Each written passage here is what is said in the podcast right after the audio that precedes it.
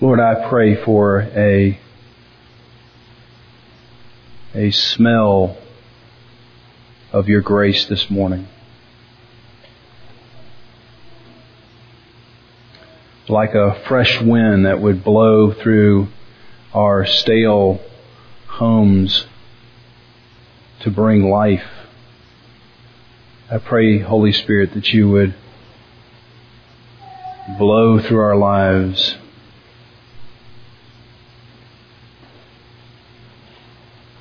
forgiving, enabling, encouraging,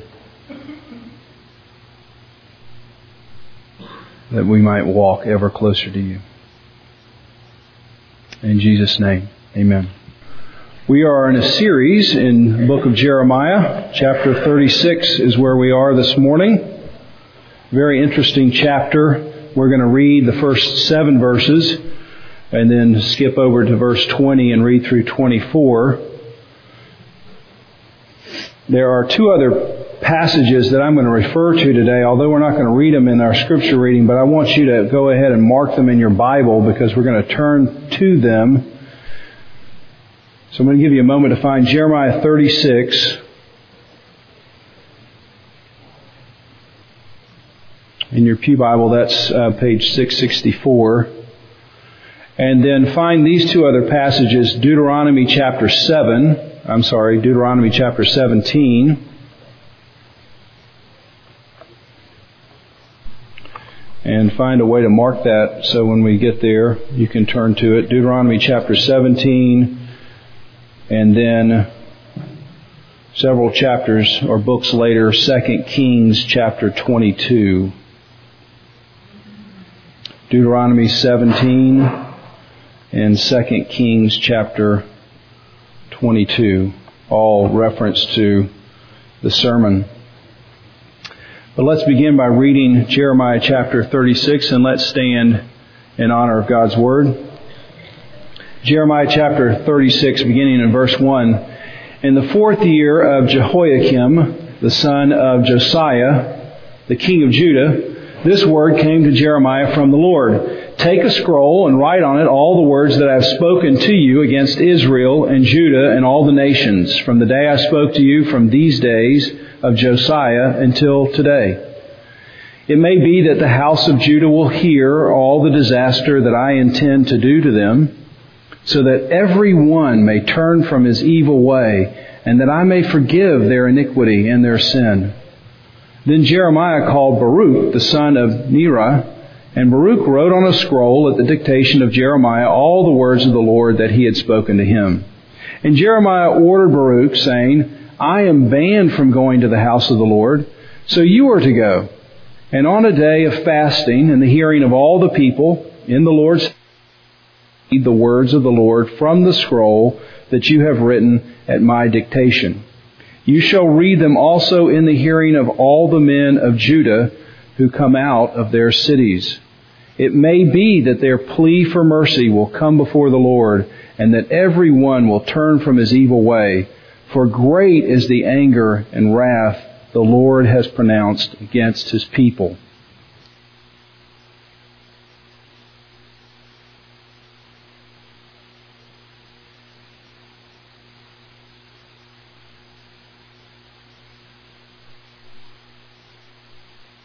The king sent Jehudi to get the scroll, and he took it from the chamber of Elishama, the secretary, and Jehudi read it to the king and all the officials who stood beside the king. It was the ninth month, and the king was sitting in the winter house, and there was a fire burning in the firepot before him. As Jehudi read the three or four columns, the king would cut them off with a knife and throw them into the fire in the firepot until the entire scroll was consumed in the fire that was in the firepot. Yet neither the king nor any of his servants who heard all these words was afraid, nor did they tear their garments. You may be seated. Let's take a moment to reflect on God's Word.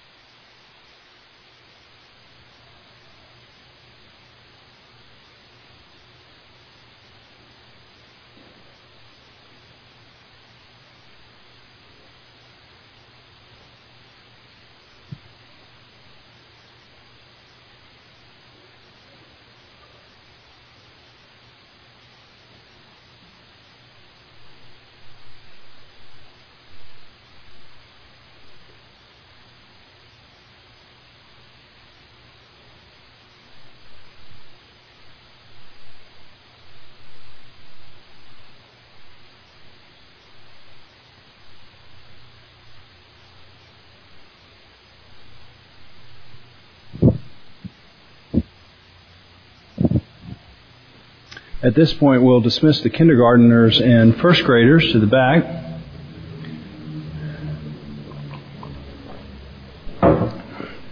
And as David uh, Heinrichs remarked this morning, we're recognizing this Sunday as Reformation Sunday because most people would consider, because they have to choose a date, the Reformation starting in 1517 in on the last um, last day of October.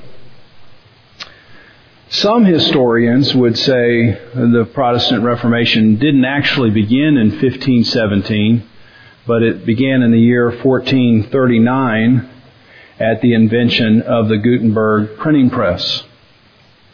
And the reason they would say that is because they would say there was no real way for the information that Martin Luther was talking about to be able to spread across a whole continent uh, if there wasn't a way to mass produce, whether it was his 95 Theses or other pieces of Scripture, uh, namely the Bible. And so as the Bible, as again, as David was referring to, was getting printed in mass, people were beginning to be able to read the Bible in their own language, and that was the kindling, if you would, for this firestorm that broke out and we call the Protestant Reformation. William Tyndale was one of the leading men in what is known as the English Reformation, which began in the early 1500s. And Tyndale was a priest in England and as he visited with other priests in England, he was horrified at how little they actually knew about the Bible. These were the people who were supposed to be able to read the Bible and then give the Bible to the congregation because the congregation didn't have a Bible in their own translation or their own language. There was no Bible written in English. And so they had to trust in the priest to be able to give them the Word of God. And yet what Tyndale found was that the priests themselves didn't really know that much about the Bible. And so then this just sent Tyndale into a real fit, and he had a conversation in what's one of his more famous conversations with another priest. And the priest looked at Tyndale and said, We are better without God's law than the popes. We are better off without God's law than the popes. And in a real swell of emotion, Tyndale responded, I defy the Pope and all of his laws. And if God spares my life, I will cause the boy that drives the plow in England to know more of the scriptures than the Pope himself. And the way he was going to be able to accomplish that the sort of the, the lowest person in society, the, the, the little boy who's driving the plow, how he would be able to know more of the scriptures than the Pope would be for Tyndale to translate a Bible from Latin into English. And so that's what Tyndale spent his life doing, translating the Bible. And he actually had to move out of England in order to translate it. And so he moved on to the continent and he began to translate the Bible into English. And as he translated it, it got mass produced off the printing press and then shipped back to England. And there was a gentleman there in London, the Archbishop of London. His name was Worsley. And Worsley was infuriated that the people, sort of the common people, now had the Bible in a language that they could read. And so Worsley's attempt to try to gather all these Bibles and not have the common people was he was going to buy all the Bibles and burn them in front of his cathedral, St. Paul's Cathedral. Now imagine just for the, a moment the irony of a bishop taking all of the Bibles and in front of St. Paul's Cathedral burning the Word of God. Well, Worsley found a merchant who actually knew Tyndale and the merchant said, I know the guy who's writing these, and I bet I can buy all of the Bibles. And so Worsley paid the man to go get the Bibles from Tyndale. And so the man who was a friend of Tyndale went and convinced Tyndale that he should give him all of the Bibles. And that he'd give him the money for the Bibles and Tyndale, of course, thought, well, no, I'm not going to give it because you're just going to give it to Worsley and Worsley's going to burn them up. But the merchant realized that there was a second edition coming along that Tyndale was printing that was better than the first edition. And because of all the money that he was now going to get, he could print even more Bibles. And so Tyndale gave him all the Bibles and they burned them in one big fire in front of the St. Paul's Cathedral. And Worsley thought he had it done.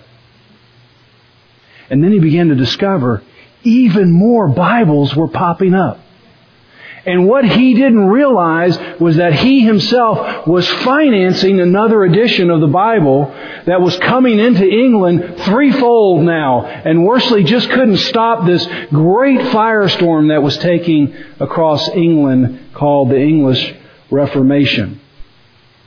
Well, Worsley's attempt to eliminate God's Word by burning is not anything new. In fact, when we look at Jeremiah chapter 36, almost the exact same thing is happening here. There's a first edition. Jeremiah gets his first edition out, and then we run into this guy named Jehoiakim.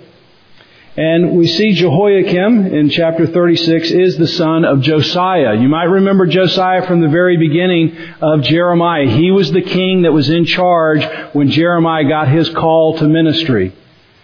And now his son is on his throne, Jehoiakim, and Jeremiah is instructed to write on a scroll all the words that God has given him.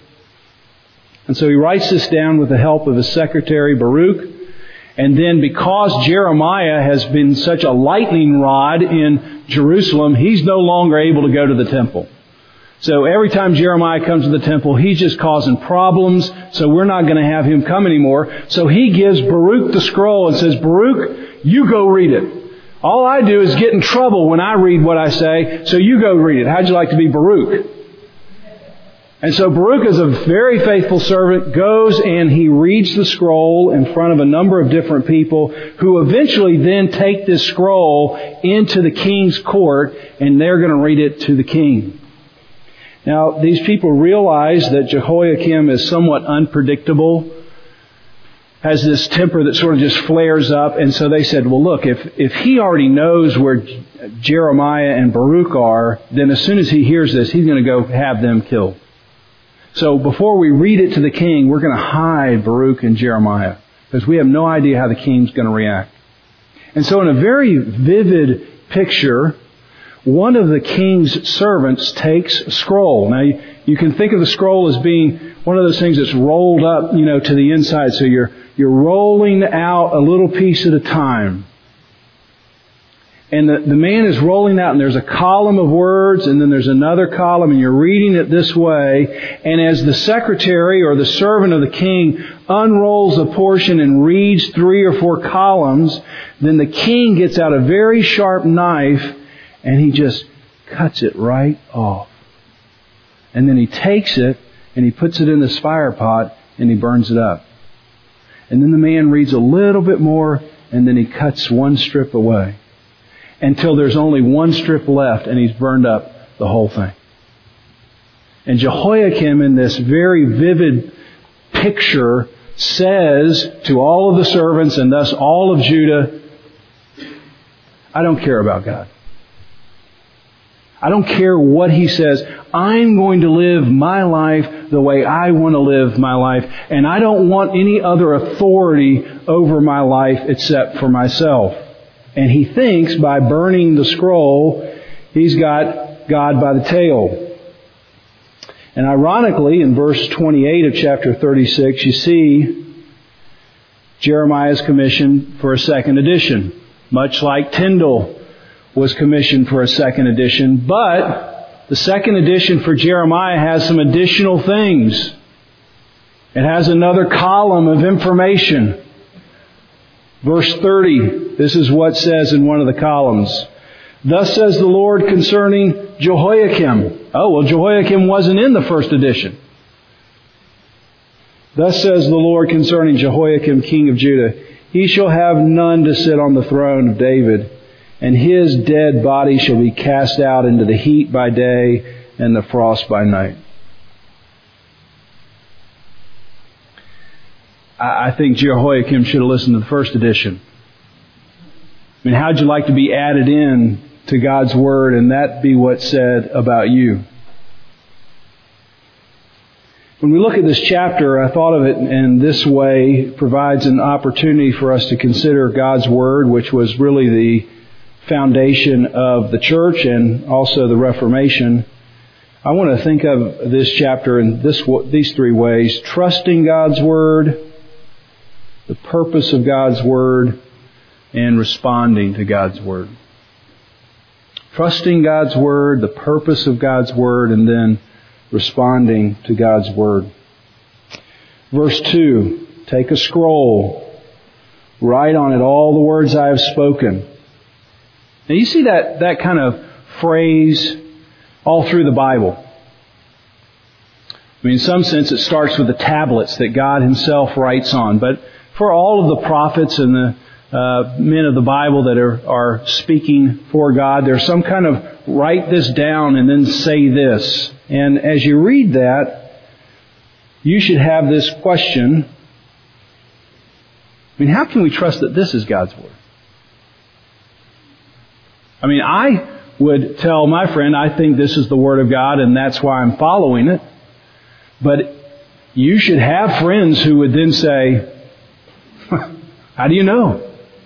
I mean, how do you know this is it? Why, why couldn't it be something else? I mean, there are a lot of other holy books that you can follow, or how do I know that just my word isn't better than this word? I mean, how would we know, how would we trust that what we're following really is God's word?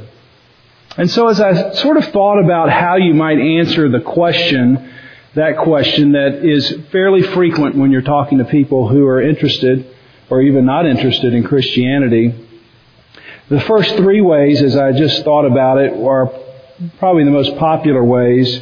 Um, you can kind of go the, the Ravi Zacharias route. If you don't know who Ravi Zacharias is, a very well-known Christian apologist who spends a lot of his times on college campuses.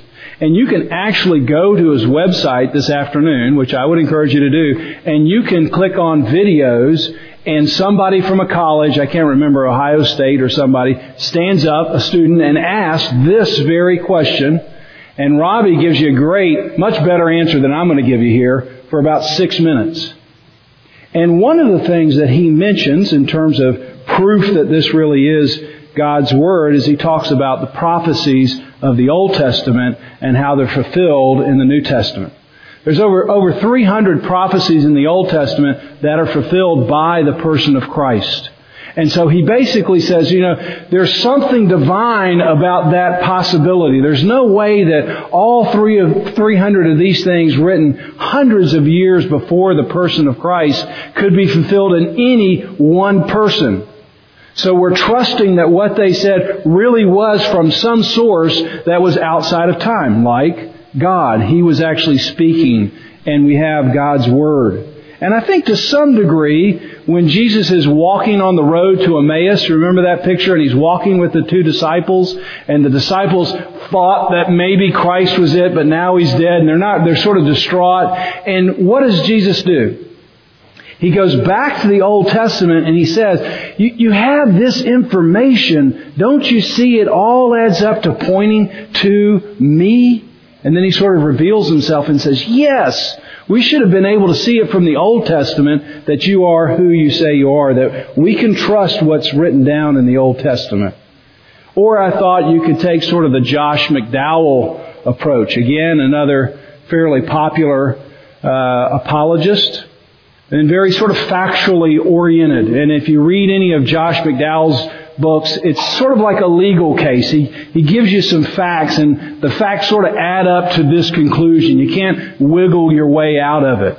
And so when he talks about the Bible, he has a very fancy chart and he talks about the authenticity of the Bible. And then if you go back and you look at ancient documents, the Bible has better history on trusting that this is really what God said and these men wrote down rather than any other ancient document. Aristotle, Plato, these other people, Homer, that you might read, have a lot less real manuscripts to go back to than the Bible. And so he just tries to get you moving down the track of trusting in the Word of God in that way. Or a third approach, Tim Keller has re- recently written a book called The Reason for God, and he talks about this question in his book, a very good book if you want to read it. And one of the cases or points that he makes in terms of specifically talking about the, the Gospels as being God's Word or authoritative or reliable is that they were written too early to actually formulate into some kind of legend.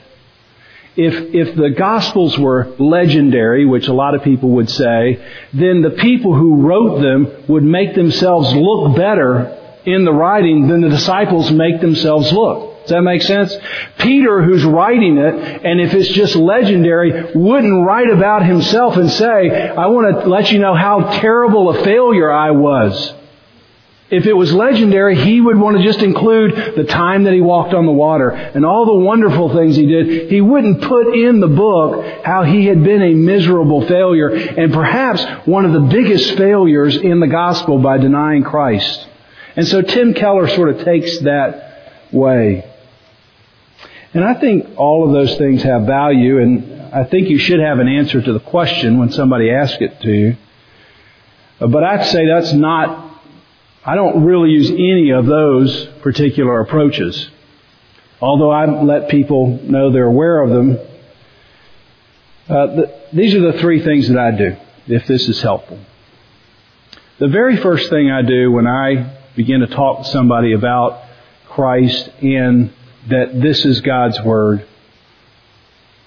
And this is the very first thing you should do is to begin to pray for that person. Not, not just try to jump to here are the sort of the proof text. I'm going to sort of pin you down and I'm going to get you to sort of say uncle. I just find that's not very effective. And in the Westminster Confession of Faith that says this about the Bible, which I really appreciate, we may be moved by the testimony of the church to a high and reverent esteem for the Bible, the heavenly character of its content, its doctrine, style, agreement, and all of its parts, the full disclosure it makes of the only way of man's salvation, and its many other incomparable uh, excellencies which gives abundant evidence that it is the Word of God. Nevertheless, our full, our full persuasion and assurance of its infallible truth and divine authority is from the inward work of the Holy Spirit, bearing witness by and with the Word of our hearts. See, the, see the, the, the Westminster Divines, the people who put together this, realize you can give many excellent proofs, but in the end, it's really going to be the Holy Spirit that convicts somebody and convinces somebody that this is really God's Word. So the first thing I do is I, I'm aware of that. I'm aware that my proofs aren't going to nail somebody down, and so I'm praying for the person. The second thing I do and this is fairly typical, and you probably had this conversation. I would say, well, I believe this is God's Word. I'm following after this Word. I'm trusting in it, and I'm orienting, orienting my life around this Word. And if you get somebody who's sort of an antagonist or a skeptic, you know, say, ah, oh, that's, you know, that's stupid, or that's, you know, that's what they did a long time ago, but, you know, we don't do that now. And what I try to gently do is ask them this question, well, what word do you orient yourself around?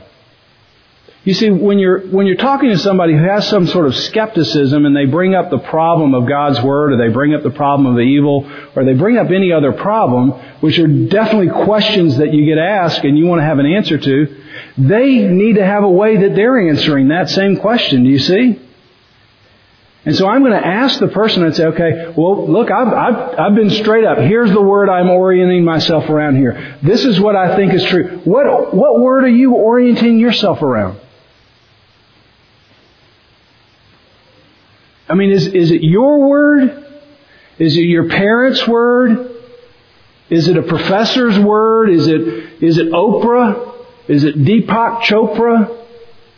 I mean, who, whose word has gotten inside of your head and you're saying, Paul, I think you're wrong based on what? What are you basing your rebuttal on? And then at least we can get on the same playing field. Does that make sense? You can say, okay, look, at least we're on level ground. You're trusting in a word and I'm trusting in a word just to get people to recognize that they really are living their lives by some word. Nobody in the world is just sort of floating along, just trying to make it up as they go. They've got something in their head, and it could be a book, it could be something their parents said, it could be an old teacher, it could be a university professor. It's somebody's word that's churning up inside of them, and it's determining whether that's right or that's wrong. And at least we can say everybody's living by some authoritative word. And I'm saying it's the Bible. Now a lot of people would just want to dismiss the Bible, but they don't want to ask, they don't have to answer the question for themselves. And I'm trying to help them say, no, you need to answer that same question. And finally, I invite them to read the Bible. So many people I find don't, are like the bishops in England, 1500s, they don't really know what's in the Bible. I mean, a lot of people who are Christians don't really know what's in the Bible. So when I get far enough along in a conversation with somebody, I would say, well, how would you like to read the Bible? And I just offer them an invitation and say, let's, why don't we go through this series on uh, the Gospel of John? And I have a little package that I carry around in my car because I don't know when I might get in this conversation. And if I think I'm going to enter into a conversation, I'll have the little package with me and all these little four books, they ask a question and they give you a couple of answers to a question about the Bible's authority. But then it's mostly the book of John. And then you just read through it. Say, okay, you go home for a week, you read, you underline, you ask questions, we'll get back together and we'll have a meal and we'll talk about what's in the Bible. And that gives them a sort of a, a, taste for it. They begin to understand. They begin to ask questions about it. And maybe they have the same kind of skeptical attitude, but at least they're beginning to engage in the Bible. And the reason I think that's so helpful is because in Hebrews, you know this verse, the, the Word of God is like what? It's like a two-edged sword. So the Word of God is going to work into somebody's life that I couldn't possibly get down into. No matter what kind of convincing proofs or charts that I would bring up, the Word of God itself is like an active agent. And it can get into places and mess with people's minds and mess with their, their thought processes in ways that I just couldn't possibly do. And the other thing I remember is the psalmist says, taste and see that the Lord is good. I would much rather eat banana bread than discuss a recipe about banana bread. Would you not? Well, what's your favorite recipe? Well, you gotta have eggs, and you gotta have milk, and you gotta have butter, and you gotta have nuts, and you gotta have bananas. Make sure they're real ripe bananas. Well, does that satisfy your taste? No, you can't taste and see that a recipe is good. I want a hot piece of banana bread, and I want to put a lot of butter on it, and I want to suck down the whole loaf. I don't want to give any of it to anyone else. Because I want to taste and see that the Lord is good. And most of the time when people are reading the Bible, it's an active agent working in their life and then they go, okay, I see, this is good. This is better than I thought. I was in worse condition than I had imagined, but God is greater than I could imagine. And I want them to taste and see that the Lord is good. Just this past week, I got to book four. We sat, we ate at K&W for a month. Not, you know, every day for a month, but once a week. And we just went through it. I've done this with many, many people. It's not something you need to be a pastor to do. You, we can give you these books, you can put them in your car, and you can pray for an encounter, and trust me, an encounter will happen. But then you have to have the courage to say, hey, I'm just going to offer you an invitation. Would you like to read through the Bible together and just taste and see? Remember when um, uh, Philip meets Christ and then he goes and finds his friend Nathaniel? Remember that? And Nathaniel's sitting under the tree and Philip comes and says, we found the one, Jesus from Nazareth. And remember what Nathaniel says? Can anything good come out of Nazareth? He's kind of just shutting the conversation down. And what does Philip say?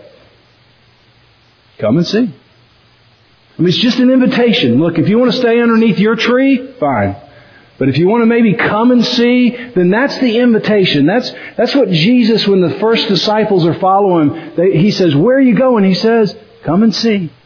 He's not nailing them down with proofs right off the bat. He's saying, hey, you come and see.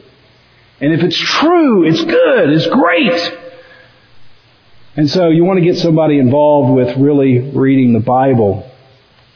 Uh, secondly, the purpose of God's Word. Let's look at verse 3 here. It may be, you're supposed to read this scroll, it may be, according to Jeremiah, that the house of Judah will hear all the disaster that, that I intend to do to them, so that everyone may turn from his evil way, and that I may forgive their iniquity and their sin. Eugene Peterson writes a book on the book of Jeremiah, and he writes one of his chapters on chapter 36. And he says at the end of that chapter this, I enjoy conversations that open with, if you were shipwrecked on a deserted island, what single book would you like most to have? You ever been in a conversation like that, some kind of party, and then you're trying to get to know people? I've usually excluded the Bible from the answers to prevent pious cheating. The persons who choose Shakespeare's King Lear probably are committed to exploring human relationships. The person who chooses Milton's Paradise Lost indicates a bent for theological meditation. But the best answer to the question I've ever heard was the surprising but obvious answer, Butler's Practical Guide to Boat Building. Isn't that great? I mean, if you're shipwrecked on an island, how you want to get off the island? And so somebody who's smart says, I want to know a practical guide to boat building. The book of Jeremiah is a boat building kind of book. It's not a book about meditation or a book about ideas. It's a book about survival. It's a book about how to get back home. Jeremiah shows us a life how a life is constructed that gets us where we are supposed to be with God. Jeremiah, along with the other 65 books that have been added to it, continue to present the Word of God to shipwrecked people to construct a way of salvation. The Bible's, one of the Bible's main purposes is to help you see that you and I are shipwrecked. This world isn't the way it's supposed to be. There's something wrong with it. And we need to get back home, the place that, the way it was supposed to be. And the Bible constructs a way, and Jeremiah at least points out three important planks, so to speak, in our boat.